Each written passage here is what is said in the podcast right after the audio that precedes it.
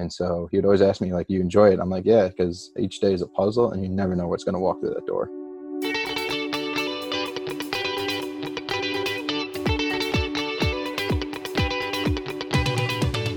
What's up, ladies and gentlemen? Welcome back to another episode of Unfit, a Healthy Ish podcast. I'm Allie. I'm Sam. And today we're talking to our friend Chris Durr, who's an athletic trainer at the University of Maryland. He went to Ithaca with us. Um, we're good Go pals. Bombers. Yeah, I don't think we talk about it too much, but he was uh, some one of my favorite memories of Chris Durr. I have many, but um, I don't know if you set up for him to like swoop in and save us on my 21st birthday, but he showed up at the bar as it was closing on my 21st birthday and drove like a whole boatload of girls back to our apartment. Do you remember that? And I don't know who I don't know if I because I I, just know didn't that- call him. I didn't set that up. Actually, maybe it was Alex. But he's a great guy. it's Someone, one of those friends who, yeah, I feel like always swoops in at the right moment to save you. and I feel that way about him now, even to this day. Kind of, um, Sam and I were just talking about this. Uh, It's funny you say that, actually. you know, sometimes you need to like call a friend who you haven't talked to in a minute. And this was actually the first time we've caught up in a second. But he is somebody who, you know, once in a while I pick up the phone just to catch up with. And, um, you know, he's always got like encouraging words and whatnot. Today, what we're talking about is his career as an athletic trainer, what that means, how it's different from other trainers, um, what he wished he knew as a student athlete, and what it is like uh, working at the collegiate level. So, a little bit different from conversations we've had in the past. We're opening it up to that athletic field and um, talking about health and wellness in those terms. So, super fun. Um, what was I gonna say? Rewinding it. Oh yes, so I've been walking in the mornings because it's snowy, so I can't really run. And today, the last couple days, I feel like I've been lucky because I can do the snow and I can do the cold if there is sunshine. And today, Right. I left the house at a couple minutes after seven, and so the sun wasn't out yet. I wasn't sure if it was quite coming, but I walked a block or two and I could slowly see the sky getting pink. And I it just made me so happy. And I don't know why. I guess it, there was just enough snow that I felt like I was in a winter wonderland, but something about the air just reminded me of Quebec. I know that's so random, but in high school I used to do a Quebec trip every Very year, specific. and I thought, oh, I'd really like to go back and hang with the Quebecois. Anyway, that was my morning. Happy. Just very crisp air. We are recording this on Thursday morning. Sam, what's tonight?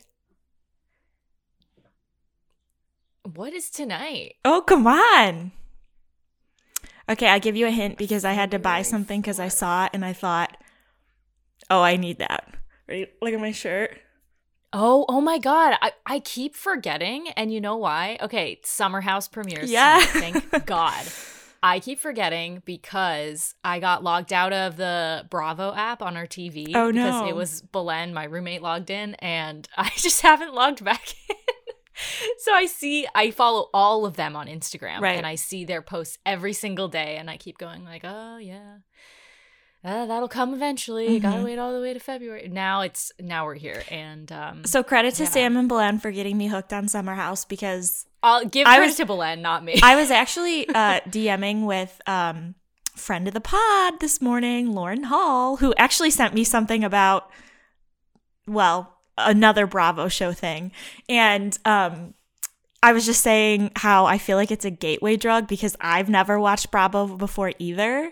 But I feel like it's a relatable show because they are like living and working in the city. is- and yes, it is the most relatable, I think, for us because they like, yeah, they live and work in New York City, and then on the weekends, but except for this season, they're quarantined in the house. So, So I'm very excited to see how that works out. Yeah, uh, the trailer looks awesome. I'm ready to jump in. I'm very excited. I've been very excited. So this is like the lover boy shirt. Allie's wearing her lover boy tee. So I bought this. I- Says they put it on sale in the 2021 beginning should of be fun. December, but that's not even the funny part. The back. Oh. What do you think the back says? Um, there's no way I'm not gonna Um, like. 2020, not does it say not fun? Because you know the scene where Kyle's like, Summer should be fun. Amanda, not fun. Yes. So Yeah, very such- excited about that. Looking forward to that. I think I'm going to take a, a little lunch break today to run to the wine store and get some Hamptons Ooh, water. that's a good idea. AKA rosé. the one of the reasons I think what makes watching the show so enjoyable is that you are watching a group of friends enjoy their summer in the dead of winter and it really just makes you so excited about summer even though that's in so many months Right. I know. it will not be that warm for a while we're just talking about snow but um yeah i got, i should pick up something to to watch sip. it with i do have to go to the grocery store anyway Okay, so add it to the list. I don't think I can get Adding it to the Loverboy here in. Buffalo, so not even to try, but you might be able to find it in New York, I would bet. Yeah, I don't know if I could find it at my local grocery store just because it's like a smaller place, but I have never actually looked for it. I'm sure if you went on their website, they have like a locator. If you care that Tracker. much, I I care about those things for themed events. So when Allie supports a brand, she fully supports the brand. Mm-hmm. so Labatt, get at me for that sponsorship. Mhm, mhm. Speaking of catching up with an old friend, I finally caught up with a friend from home and we just FaceTimed, my friend Adriana. And it's she's someone who I'm like always meaning to call and then like weeks will go by and I'm Yeah. like I'm bothering her like I don't want to I don't want to you know like intrude blah blah blah and then every time we chat I'm so happy afterwards and the conversation we were having was about how one of her good friends is married and is the same age as us. We all went to high school together. And she and her husband are, they bought a house and they were looking for, this is funny, they were looking for home insurance. And the person who they ended up contacting at State Farm is Jill's brother. so we were just talking about how, like, even though we're all 25, 26, we're in such different stages of our lives, which is cool, but also crazy.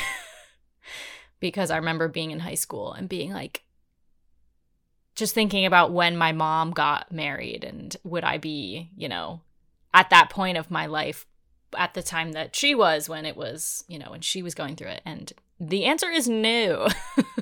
Yeah. So, um, yeah. But if you have been thinking about calling a friend and you've just been putting it off for no good reason, just call them, text them, and say, "Hey, can I call you this weekend?" And then just do that because, uh, yeah, it's it's good. And I've been alone for a while now. My roommate's finally coming home this weekend. So, what's up, Belen? If you're listening, Is she actually Um, though? I thought maybe with the snow that would throw her off course. I think I think she's coming Saturday. Um, unless it's gonna snow again. It's gonna rain. I don't tomorrow. exactly know what the weather Or rain today because today's Friday. Yeah. but um, yeah. So it, it's just it's good to connect with someone that you know you don't you don't talk to every single day. So if you've been looking for a sign to do that, do that. Yeah, I gotta call Dana this weekend. The sign is that she texted me and said, "Let's talk this weekend." Very direct, clear sign. but I have been meaning, I have been meaning to call her. hmm Yep. All right, well, that's it for us. We'll get into this week's episode with Chris Durr. Please enjoy. Chris, where are you? Well, welcome to the show, Chris Durr. so lovely to have you. Let Yeah. me turn on my announcer radio voice. Oh, here we go. Back. Um, Not WICB, right? yeah, right. Every once in a while, I just make sure that I still remember the station's phone number. I don't know if Allie does this. I think it's really strange and nerdy, but I 607 274 3217. Correct. Yeah. Sometimes I just quiz myself because you know I miss it. But um, we are here with Chris Durr, athletic trainer. Please correct me if there are any letters that come after your name. And you're coming to us from the the DMV, Maryland area. Yeah, yeah, yeah. No, Alright. uh, College Park, good old University of Maryland. College go Park. Terps. I know a ton of people from my high school who went to UMD. Go Terps. Yeah, Um, okay, I so don't, let's- but I think that's a cool area. it's it's It- nice. It's, it uh, looks like a really fun place to go to college. That's Like, what I I've think heard. it would be a little much for me. I'm more like big fish, small pond kind of girl. Mhm. so Ithaca's great. But um, yeah, like College Park, uh, Penn State, UD, like all those schools. Like so many people from my high school went and they love them. Um, anyway, I want to start with first of all, you're an athletic trainer. Can you tell us what an athletic trainer does and what the difference specifically is between an athletic trainer and maybe like a personal trainer, group fitness instructor, physical therapist? Because we've had a range of people on the show so far and everyone kind of has a different specialization. So maybe you can start there. It's a great question Yeah, because yeah. to be honest, I hope We I've been know. very supportive of your career, but I don't know what I've been supporting. Yeah. So, you know, eh, we get asked that a lot. And people always confuse us with the personal trainer, and that's a whole different, you know, thing. You know, anyone um, can call themselves. There are certifications for personal training, but you know, you can have Joe Schmo, you know, guy that wants to work out in the gym, go work out at a gym, and typically they can be like, "Oh, I'm hiring as a personal trainer," versus someone who actually has credentials. And there are credentials for that, but when you hear athletic trainer, it's a licensed healthcare provider. You know, any day I walk into the, to the building and I'm in the training room and I can deal with anything from you know a paper cut from someone going through school or um, spine boarding someone trying to save their life, keep them from dying on the field. And so it's you know we're kind of like the Swiss Army knives of yeah, The healthcare wow. field. That's, uh, so yeah I mean the range, my Yeah. god. So So just- winner. to clarify for those who might not totally know, how much schooling did you go through? So I, it's just actually switched over. So I went through the classic four years of undergrad, um, and I got my bachelor's in exercise science em- or emphasis in athletic training, and I got it from Ithaca. And I took my BOC, which is our certification exam, and I got certified by our board of athletic trainers to say I am, as our professor to said, minimally qualified to protect the public. You know, and so once I got that, I then went to Indiana. I got my master's and getting a master's is optional but now the entry level degree is a master's and if you want to work at the collegiate or the higher end settings professional settings you pretty much have to have a master's most schools won't even they'll say like the preferred qualifications are masters but it's pretty much the minimum qualifications at that point and so i got my spent two years there got my master's and then now i've just finished up my second year as the resident athletic trainer with football here at maryland Nice. And I also want to reiterate not that I know personally, and I also don't know what your master's experience was like specifically, but I know our time at Ithaca, you were always in the library. Didn't matter Library or what day the it was, field, one or the what other. time of day or night. yeah I think I called you many a Friday, Saturday night to come pick me up while you were studying in the library. So you studied hard. That's not an easy degree. And actually, I did have, um, I mean, I think a lot of people probably go in into any degree and then leave it but i know a couple people specifically who started with exercise science and then kind of freaked out and said whoa i can't handle all of this so it's not like the not that television and radio was easy, but we were maybe having a lot of fun making our dumb movies and that sort of thing. Like Music really, videos versus saving someone's Yeah. life on a field who got injured while playing. So I, I just want to give you that credit. yeah, and you do make it sound more uh, casual and nonchalant, but you put you put the work in, and uh, and here you are now. What made you want to do this in the first place? Like why why why Ithaca? Why athletic training? Why so this is uh this is going to be a hysterical you guys are going to laugh at me for this one um story time? I- story time. so you know everyone when you ask other athletic trainers they're like why do you want to be in it and it's the same like with physical therapists they're like oh i was injured i you know didn't get back to where i was so i want to help others or you know i had this moment of injury that really sparked my interest i did not have that you know we had athletic trainers at Oh. high school so i kind of knew what they did um, and i knew what to go to them for but i was coming down to like my senior year and i was stuck between like syracuse for like sports management or something and then like A athletic classic. training at Ithaca. Yeah. and I was like, I just know I want to do something with sports because I like that environment. I like being around there. And so it literally just came down to the fact that I just felt better at Ithaca. Like I just liked the vibe that I was getting from them there, quote unquote, pass the vibe check. I guess the kids are saying nowadays, Mm. yeah. realizing I'm older. But, uh, and so it just went from there and i got into it and it just came easy to me it came natural to me and i just started enjoying it from the start. And by the time i got accepted in and like retained essentially in our program my junior year i was like this is something i can do for a while. So that's super interesting because as communication students i think every person in park also applied to syracuse thinking, you know, Ithaca or Syracuse. You, yeah, you try. You don't necessarily house, you right. You don't necessarily hear that from the other majors, other degrees. So that's really interesting. Yeah, it was. It was kind of like because I would always remember um, meeting with my coach, and he would always ask us how things are going, and I would have to have him sign a piece of paper that basically said like, I they get me during football season, and then out of football season, athletic training comes first. So if I gotta go to other sports practices over football, I gotta go do that then it's on my own to make it up on the back end. And so he would always ask me, like, you enjoy it? I'm like, yeah, because each day is a puzzle and you never know what's going to walk through that door. It's, I was listening to, I was watching Shark Tank the other night and I was like, oh, they don't know what's going to walk through that door. And I'm like, that's exactly what my life is like. We don't know what's going to walk through that door. And it's, uh, it never gets boring. You know, I'm not sitting at a cubicle. I'm not sitting in an office like my brother is. It's, I'm outside in 90 degree day. Brother. Yeah. yeah. yeah. Shout out my brother Kyle, but he's, uh, him and my brother Jason are both like computer science and business majors. And I'm like, yeah, no, I could not do that 24 seven. So we'll get to the maybe craziest things you've dealt with in your career thus far in a minute, but tell us day to day, what do you find that you're treating the most? It, uh, it all depends on what sport you're with and who you're working with. And okay. So, who do you work with most often? So right I'm now? with the football team right now. I'm the resident athletic trainer with them. There's six of us on the staff. Um, you know, we have our director and our head, Brian, our senior associate, Chris, our associate, Scott, and then two assistants, Lydia and Cross. And so the six of us take care of all the football student athletes. So however many there are, there's somewhere 100 something guys on the team. We yeah, take care team. of them. Yeah, big team.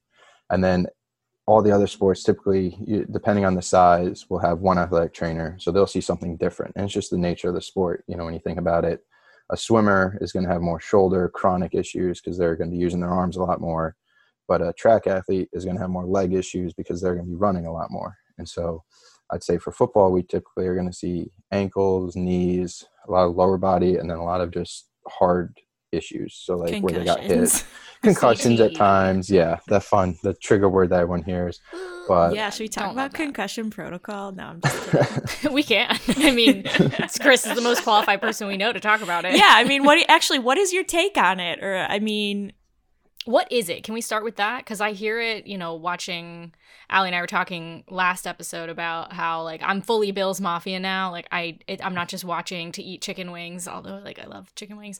I know what's happening on the field most of the time.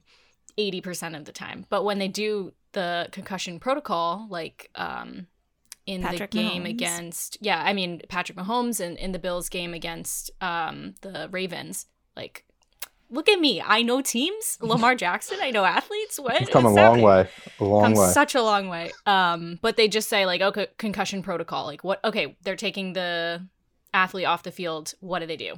So it, it's different at each level because each level has a different governing body. So the NFL has the NFL, the NFLPA, and their athletic trainers all got together with the collective bargaining agreement and have their own protocol. And I don't know much about that one. Um, I know bits and pieces of it, but I haven't worked in the NFL, so we'll have you back once you're uh, okay. uh, working for the Giants or whatever it is. yeah, fair. But um, at you know at the college level, it's typically is once you recognize that they're having a concussion, and it varies from you know institution institution but the ncaa has specific guidelines and the nata our athletic trainers association put out guidelines of what are minimum you know this is the minimum requirements for your protocol to have. And it's all changing based on the research that's coming out. I mean 10 years ago it used to be just lock them in a dark room tell them to sit there you know don't come out check on them every hour. If they fall asleep wake them up make sure they're still breathing. And now it's no sleep is good. You know you can get them go with a little bit of light is okay you know little cognitive maybe a little exercise and it's all changing constantly. But uh, you know like you said if someone gets a concussion the first thing you do is if we recognize it we'll go out in the field. Typically they're laying down or a teammate will say hey this guy's not doing too hot. We'll bring him into our medical tent and then we have our team doctors will evaluate them and if the docs think that there's a concussion, and even if it's on the fence, you know, it doesn't hurt to hold them out. Like why bother pushing someone back? It's a lot easier to make the safer decision, say nope, you're done, than force them out there and risk something catastrophic happen. Um, mm-hmm. You know, there's always a saying, err on the side of what's best for the student athlete, and that's what they're there for. So, what's the average amount of time someone is removed for this from the sport for a concussion? It all depends. Um, I know it depends. yeah, it depends like on the severity. Average, but... like what do you think the average severity is? Like someone's out for a week, two weeks. So you know, a couple days. It all it all depends on how. It's not so much the severity. You know, we're getting away from that mild, moderate, major. You know, concussion. It's not mild concussion isn't a thing. It's you got a concussion, and all depends on how fast your body heals and how fast you're able to get back to feeling as normal. Um, typically, I would say especially with the population that we're dealing with, where you're dealing with high level athletes uh, that are like the top top tier. Like there's a top one percent of all high school athletes, and we're getting that top half a percent of that top one percent. And I would say probably about a week to ten days, you're going to see typically on average them coming yeah. back, and that's just because they're doing the right things, taking care of themselves. They're already a lot of them are already eating right, exercising right, so their bodies are that much better than what you say a normal person might be. Yeah. And okay, here's my follow up. You might not like this question. Do you feel at your level that you see a lot of politics in it? Um, because like, there's no way Patrick Mahomes wasn't going to play against the Bills. Like, obviously, he was going to play against the Bills, and I I would argue that he was fine to play against the Bills. I mean, there was nothing in that game that didn't. But you know, that's what the conversation in Buffalo all week was. Like, what is this weird, con- you know, concussion protocol that like nobody really knows the ins and outs of it? And there were people on all different sides of the argument. And to me, it's just kind of a matter. I don't know about the collegiate level, but in the NFL, it's like, yeah, if your star quarterback like needs to play in a championship game, he's going to play in a championship game. There's too much money riding on that. yeah, it's so it's always it always comes back to what I said. You know, we're there for the health and well-being of the student athletes. We're there to keep them safe and allow them to do something they love at a high level. We want them to perform at a high level. We want them to succeed. So if a coach comes down screaming and yelling, you know, saying he's got to play, and we're like, no, he can't because he's got concussion, he can't. And the NCAA has done a good job, and they've come out, and a lot of institutions, the Big Ten especially, came out um, just because I've worked in the Big Ten, so I know more of their policies versus other conferences. They come out and said what the athletic trainer says is final, because there, I guess, in years past there were instances in college levels where coaches might, the athletic trainer will say he's out, and the coach will be like, no, he's not, and put him back in the game. It's like no, if the athletic trainer pulls them out, they're out, they're done. Like that's, it's over for them. You know, they're done for that day. Then you reassess and go from there. And so there's a lot of coaches are realizing like they can't bully or strong arm the athletic trainers. The athletic trainers are saying, no, this kid's out. This is why. We're the medical professionals. You know, we're not questioning you why you're running the ball versus passing the ball. We're telling you what our job is, and we're telling you that in our best medical judgment, this guy's done. So final boss of exactly, field. and it's that just on good. the healthcare side. Yeah, good that we're getting closer. I mean, like you said, Big Ten is is doing a good job with that. So that's Great to hear. Moving away from concussion specifically now, unless this answers the question that I have, what are some of the most common injuries that you see? I guess we can kind of go by sport. You know most about football, it sounds from playing and being part of that team. So, what are some of the most common things that you see? The common things are ankle sprains. You're going to see a lot of them in any sport that involves running or walking, really. Um, beyond that, you know, knees, uh, you're going to see a lot of the big ones are, you know, the ACL, but a lot of tendonitis, overuse. And uh, then other than that, it's going to be shoulders. It's a lot of where the weakest parts of the body. You're going to see low backs with football because they're lifting heavy weights, doing weird things with their bodies. Um, wrestlers going to be more shoulders, track and field. If they're running track, going to be more lower body. Field, you might have more upper body, and some weird ones every now and then with flying objects. Those are always fun. And then uh, lacrosse, same thing, is going to be lower body. Uh, a lot more Achilles ruptures with lacrosse, I've noticed. Yeah, how often do you have to break a student athlete's heart and tell them like, "Hey, you're out for the season"? Uh, I would think depends. they probably know. Yeah. Well, if it's yeah, if something snaps or you know. Yeah, there, if they're in there's a- physical pain, obviously. I'm sure. they- exactly. There's sure a good know. chance they know already. There's a good chance, like Allie said, they know, and it, it's one of those things where your body's in shock because you don't know what's going on. Like you kind of know. Like even when I tore my ACL, I knew exactly what happened. I was like, I felt the pop classic. I was like, yep, nope, done. Like I knew it was done, but I was just in shock, and I was like, you always get that glimmer of hope, like maybe, like just maybe you know everything that all these people are saying and these tests that have been scientifically proven to be as close to as accurate as possible maybe i'm that 1% that's wrong and then you get the mri and you're like yeah no your your uh, acl is gone and it's like yep and so it's uh luckily i don't have to do that with the football athletes but uh, we have actually our head does is he pulls them in and he has a whole way of talking to them and it's never gets easier and it's always the team doc or orthopedic surgeons will often review the MRI and show them like this is what happened, this is what it is. But then it's always this is how we're going to get you back. You know, we let them dwell, we let them sulk a little bit and soak it in, absorb it, and process the information because you're telling them like you're done for the year. And if it's a senior, they're you know there's always a medical record they could get, but even still, it's do they want to come back or are they done and going to move on with their career? That's got to be really hard to hear. I know people from high school who were, you know, set to go to this school and play and then they got injured, field hockey, couldn't couldn't do it, went to a totally different school, like career trajectory changing injuries. When you are when that does happen, are you involved at all in the physical therapy process or that is like totally passed on mm, good to question. a PT and Yeah. Um, so we do rehab. We are that's one of our uh, core values that we have is rehab. And you know, to go back to that first thing, what's the difference between a physical therapist and athletic trainer? I get that a lot. A physical therapist is designed specifically for rehab. Their whole career, and I have friends of mine who are great physical therapists, and they uh, their whole education is based on rehab and understanding rehab. And so, if you have someone who has a stroke, you know, you don't want to see an athletic trainer. You want to go see a physical therapist because they're going to be able to best rehab and get you back into activity. And an occupational therapist get you back into your daily livings, and a speech language pathologist to learn how to speak again, essentially. And so, you know, combining all of those three, that's where you want to go and see. But for us, if a guy, if, let's say, I have a student athlete gets hurt, injured, and they're having surgery, you know, we'll get them in a couple days later, see how they're doing, and then depending on the plan and depending on the surgeon's protocol, we'll get them moving right there with us. You know, we're able to do rehab, and that's one of the nice things about this is a physical therapist. They're seeing them, you know, after surgery or after something happened. We're there from the day it happened all the way through till they get back and catch that game-winning touchdown. We get to see it all—the ups, the downs, the highs, the lows, and that's you know one of the more rewarding things. I want to ask about those lows actually.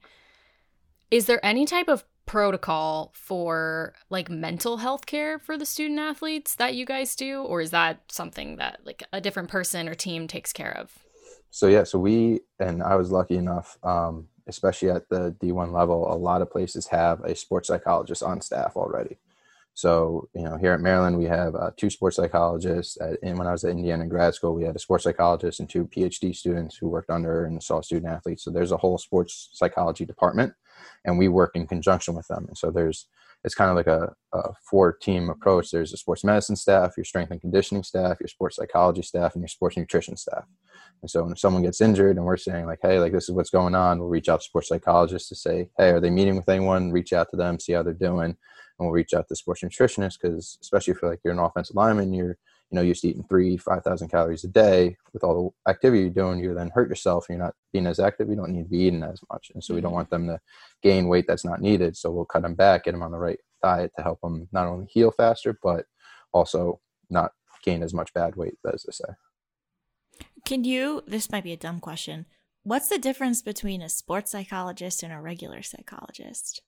So a sports psychologist, um, and I'm gonna, I have good sports psychologist friends, and they're gonna bash me for it. So don't, if I get it wrong, It's don't. okay. Uh, but Don't come for him. I mean, is Yeah, it just a matter of concentrating on athletes or Yeah, I believe so. It's it has to do with their degrees that they get, and you know the sports psychologists are typically more. There's two different routes. There's um, you know sports psychologists from the sense of their performance based, you know, if someone's having a mental block, the yips in baseball or constantly missing a free throws, you know, getting through that.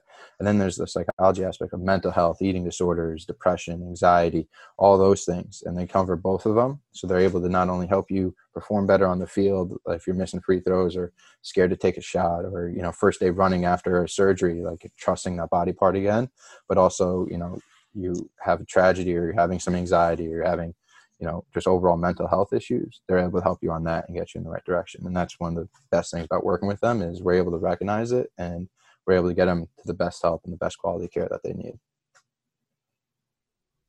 Okay. I don't think that was a stupid question. That was a good question. no it's no stupid okay. questions. All right.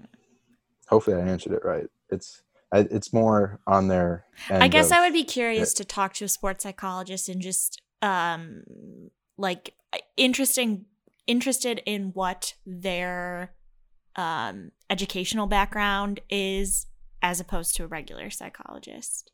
Like what does that training, that preparation look like? Is it is it like a regular psychology degree plus just a certain amount of time like looking at athletes specifically or is it is there like a fork there somewhere where it's a little bit of a different course study? I don't know. Yeah great question i i'm sorry i don't have the If answer anybody off the top of my head if anyone knows, Come talk to us. i can uh i'll s- i'll ask one of my uh some of my friends some of my sports cool. psychologists we have and we'll see what they say Cool. Okay, let's go now to some anecdotal moments, story time. If you can answer this question, uh, which is what if you've had it, if you've had this happen, what has been the most rewarding moment of your career so far? I'd say I've had a few of them. Um, you know, there's That means you're in the right where- place. Yeah, yeah. There's times it's kind of like that reassurance of where you know, like you did the right thing and you caught it and you handled it right, and you're looking back on and you're like, I wasn't really having to think that well. And it's kind of like a weird thing to say, but you know, there was a time when I was in Indiana in grad school, and a uh, a diver from another team had to uh, accidentally hit their head on the diving platform. And so, yeah, It's my greatest fear watching diving at the Olympics. I feel like you actually might have told me about this. I feel like I might, might have heard have. this story. I, Keep I going. think- but they, uh, yeah, they were diving at a meet and they hit their head, and so they went unconscious and essentially scalped themselves. And so we, uh, lifeguard jumped in, pulled them out, and I was there helping, you know, stabilize their C spine because we weren't sure if they what the issue was there because X-ray vision and uh, don't have it sadly. Want it, but don't have it. One But, uh, day. one day. but uh, yeah, I was holding their head and I was working with the EMTs there to help get them, you know, stabilized, calm down, get them in the rig and to the hospital and contact their parents and everything. And looking back on it, you know, after any incident like that, there's always a review of what happened, especially when EMS is activated. There's always a review of, okay, this is when they're activated, this is when they came, and kind of going through of like what could be done better. And there's always a learning process. And that was one of the ones where I went back and I, you know, looked through it all and I was like, I don't think I would have changed anything about it. And I got told by, at the time, you know, my boss there, the associate athletic trainer and the head athletic trainer, like, yeah, you handled it really well. And to even have the parents of that diver, you know, reach out to me personally and say, thank you so much for what you did. It was kind of one of those moments I was like, yeah, this is, yeah, I like this. it's fun, as weird as it is. Whoa. That's scary. That's terrifying. Yeah. I'm But- picturing it in my head and I'm I don't want getting to. queasy. That must have been yeah. I mean, I guess it's it's good that it's great that there's a to hear there's a learning element of every situation that you guys actually go through and and help treat because there's always I agree that there's always something to be learned. But um yeah, I, I bet it's that kind of like fight or flight thing that might deter I mean, you tell me if if you feel this way, Chris. If it's, it's it's that kind of moment where you do have to spring into action that deters people from athletic training and makes someone who's maybe interested in exercise science as a whole go for something closer to occupational therapy, physical therapy, you know, some something like that because that just must be so I don't know how I would react in those type of situations. I know how some of my family members would. My dad used to be a firefighter, so I've seen him in situations like that where he'll just like spring into action. And I don't know if personally I could do that. so props to you. Do you think that you are always even keel and that's what helps you get through those situations? Or do you think there's like an adrenaline rush and that's what is the difference, Baker? It's uh I would say it's a little both, but Okay. it's it has to go back to what, you know, we practice as athletic trainers and something I take personally is it's what I like to call the seven P's of life, you know. Prior proper planning prevents piss poor performance. And so we go through whenever we get to any Ah, place. like yeah. it. Yeah. Wait, say uh, say that one more time. prior proper planning prevents piss poor performance. And so make a graphic. there you go seven p's of life uh, it's one of those things where wherever we go we always review the emergency action plans. So any building anytime our team's practicing somewhere there is an emergency action plan for that building. So whether on the first floor the second floor inside outside wherever it is there's a plan of this is where the ambulance is going to come in this is where they're going to go this is who's going to take care of this who's going to take care of that and we review it.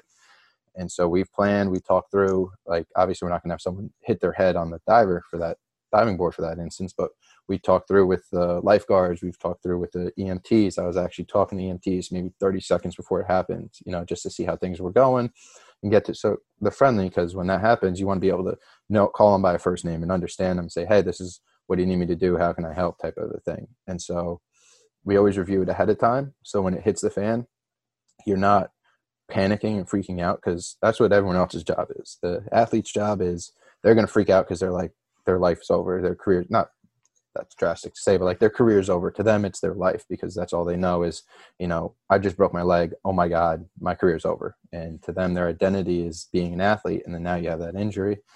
And so we have to stay calm because we don't need them freaking out. And you can't freak out because if you're holding someone's neck you don't want to be shaking terribly. You got to remain calm cool collective and just trust the process you know? And they say smooth is what is it is slow is smooth and smooth is fast. And so you know you don't want to rush anything you want to take it slow and the slower you go is going to be the smoother you go and the smoother you go is going to be the faster you go. And so just staying level headed and just being prepared and like i've you know i've probably seen it on my twitter bios luck is where preparation and opportunity meet and so just stay where be prepared and you know you have that opportunity and that's where people say oh you got lucky and it's like ah i was prepared and i knew the opportunity was going to be okay. I didn't hear that saying until like maybe the summer of like 2020 and I lo- I'm obsessed with it now. I love it. Mhm. I'm like, "Oh yeah, there really is like cuz I I mean, whether you believe in God, we don't have to get into that today, but you know, divine intervention, that's like a cool thing, but I also like to, you know, give myself credit for things that I know I have like made happen for myself. And I think that is another way of that luck is when preparation where preparation meets opportunity. So what do you do to stay level-headed then? As you're kind of like you said preparation, you review all these materials, you have the proper training, you you know everyone and you trust everyone. Is there anything you do day to day like meditation, working out, you know, cooking? What do you do to stay chill?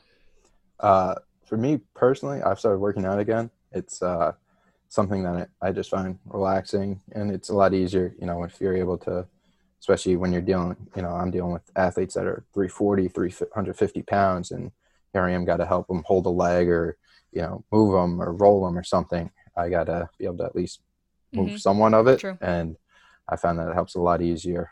But um, I would say just it's kind of just goes back to our education. You know, we were always taught of like if you review what's going on, you're understanding, and not just understanding of oh we do this because X, Y, and Z, but understanding why this is that. You know, why does the ACL, what for an ACL, for an example, you know, an ACL tears. Well, what is the ACL's job? It's to help prevent your lower leg, your tibia, moving on your femur, and it's help to prevent it moving anteriorly. So, what's one way we can test that is doing a Lachman's test, where you pull the tibia forward and if it's loose and there's no end feel, then you know it's torn. And so just understanding the why behind everything and then just running through scenarios and going through it of like, what would you do here? And case examples of, okay, this is what happened at this school. This is what they did. What would we have done differently? How would we have handled it here?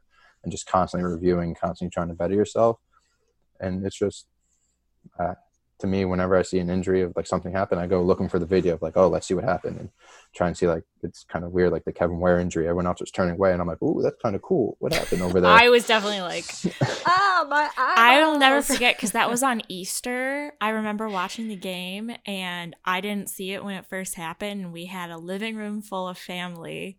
And so I kept rewinding it and playing it. and I wasn't seeing it. And everyone was like, Allie, Allie, Allie, stop. Someone's vomiting in the corner. Turn and it then all of a sudden I saw it and I said, oh my gosh, sorry.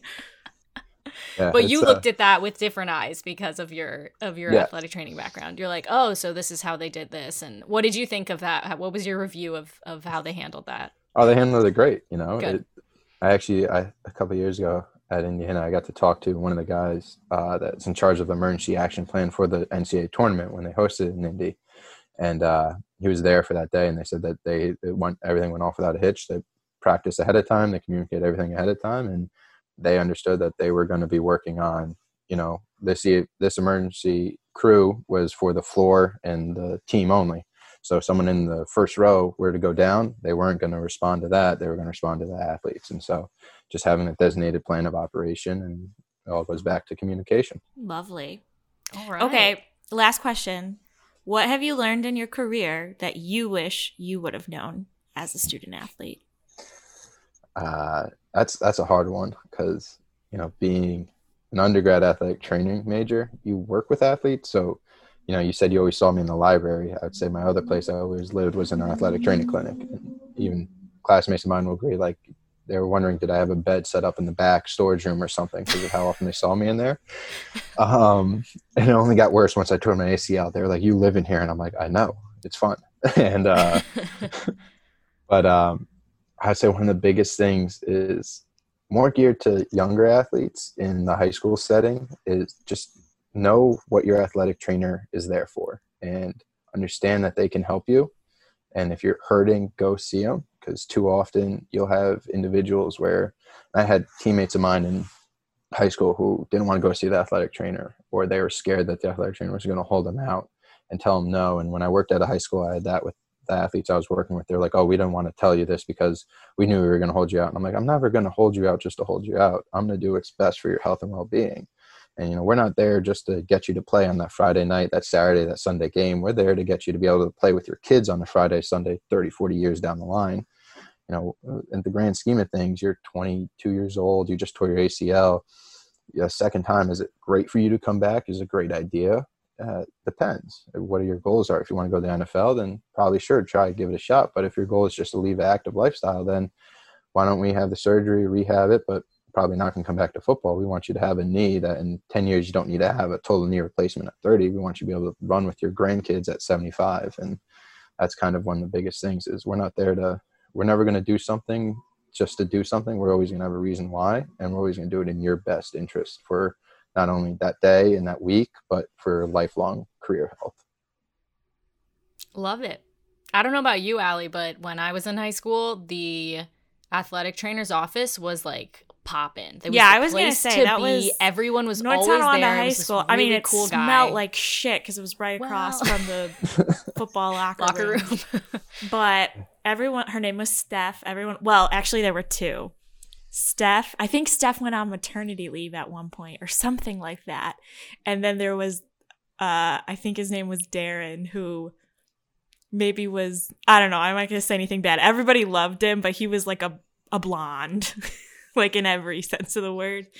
But yeah, no, no, no. The trainer's room was always a fun place to be. There was always, maybe it was coming from the locker rooms, but I just think like a party, music, but like some bad smells and a lot of ice. ice and everyone wanted and everything rolled out like before Yeah. Mhm. after practice there was I, I didn't really go into the trainer's room i didn't know what it was until i did track and field and that's when i was like oh all these runners have shin splints. That's why they're going to roll before practice. And it was just like a whole different vibe in there. But yeah it was kind of like a party with the the ice bath after practice. I've never taken an ice bath. I like i can't do it. It hurts Why? so much. I have this like I didn't have an ice bath option in high school. Oh, we d- there were some athletes who only like the top the top tier uh, distance runners are the ones who I saw go in it, but I'm sure some of the football players and stuff. There were very specific athletes who were really good in my high school, but the teams themselves it depended on the sport. But I have this like uh I think it's like an autoimmune thing called Raynaud's. Have you heard of it? it's like my Yep. blood doesn't flow to my fingers and and toes the way that it should. So sometimes it, this it happens more to my feet and that's why I didn't want to put my feet in an ice bath because it just like hurts. Um if I just start walking in the cold, my feet like there's no blood flow in my feet. So I'll uh, if I like pulled off my shoe and sock, you'd see that three of my toes were just like white. It looks very strange and it hurts. but um every woman in my family has this. So Fun. just white people things. but anyway, ice bath aside, our athletic trainer was uh, this guy named Hayburn. Everyone called him Habes, and there was always two people studying under him like you did that would come in and out, and they were the coolest people. Everybody wanted to talk to them. So, yeah, I had good athletic training experiences growing up, and I'm glad that now you're off in the universe giving those experiences to young and old student athletes alike. Yeah, it's uh, it's fun. I will say one thing: you did correct yourself without even realizing it, but uh, it's athletic trainer, not trainer. So yes. that's one of the biggest things I will say.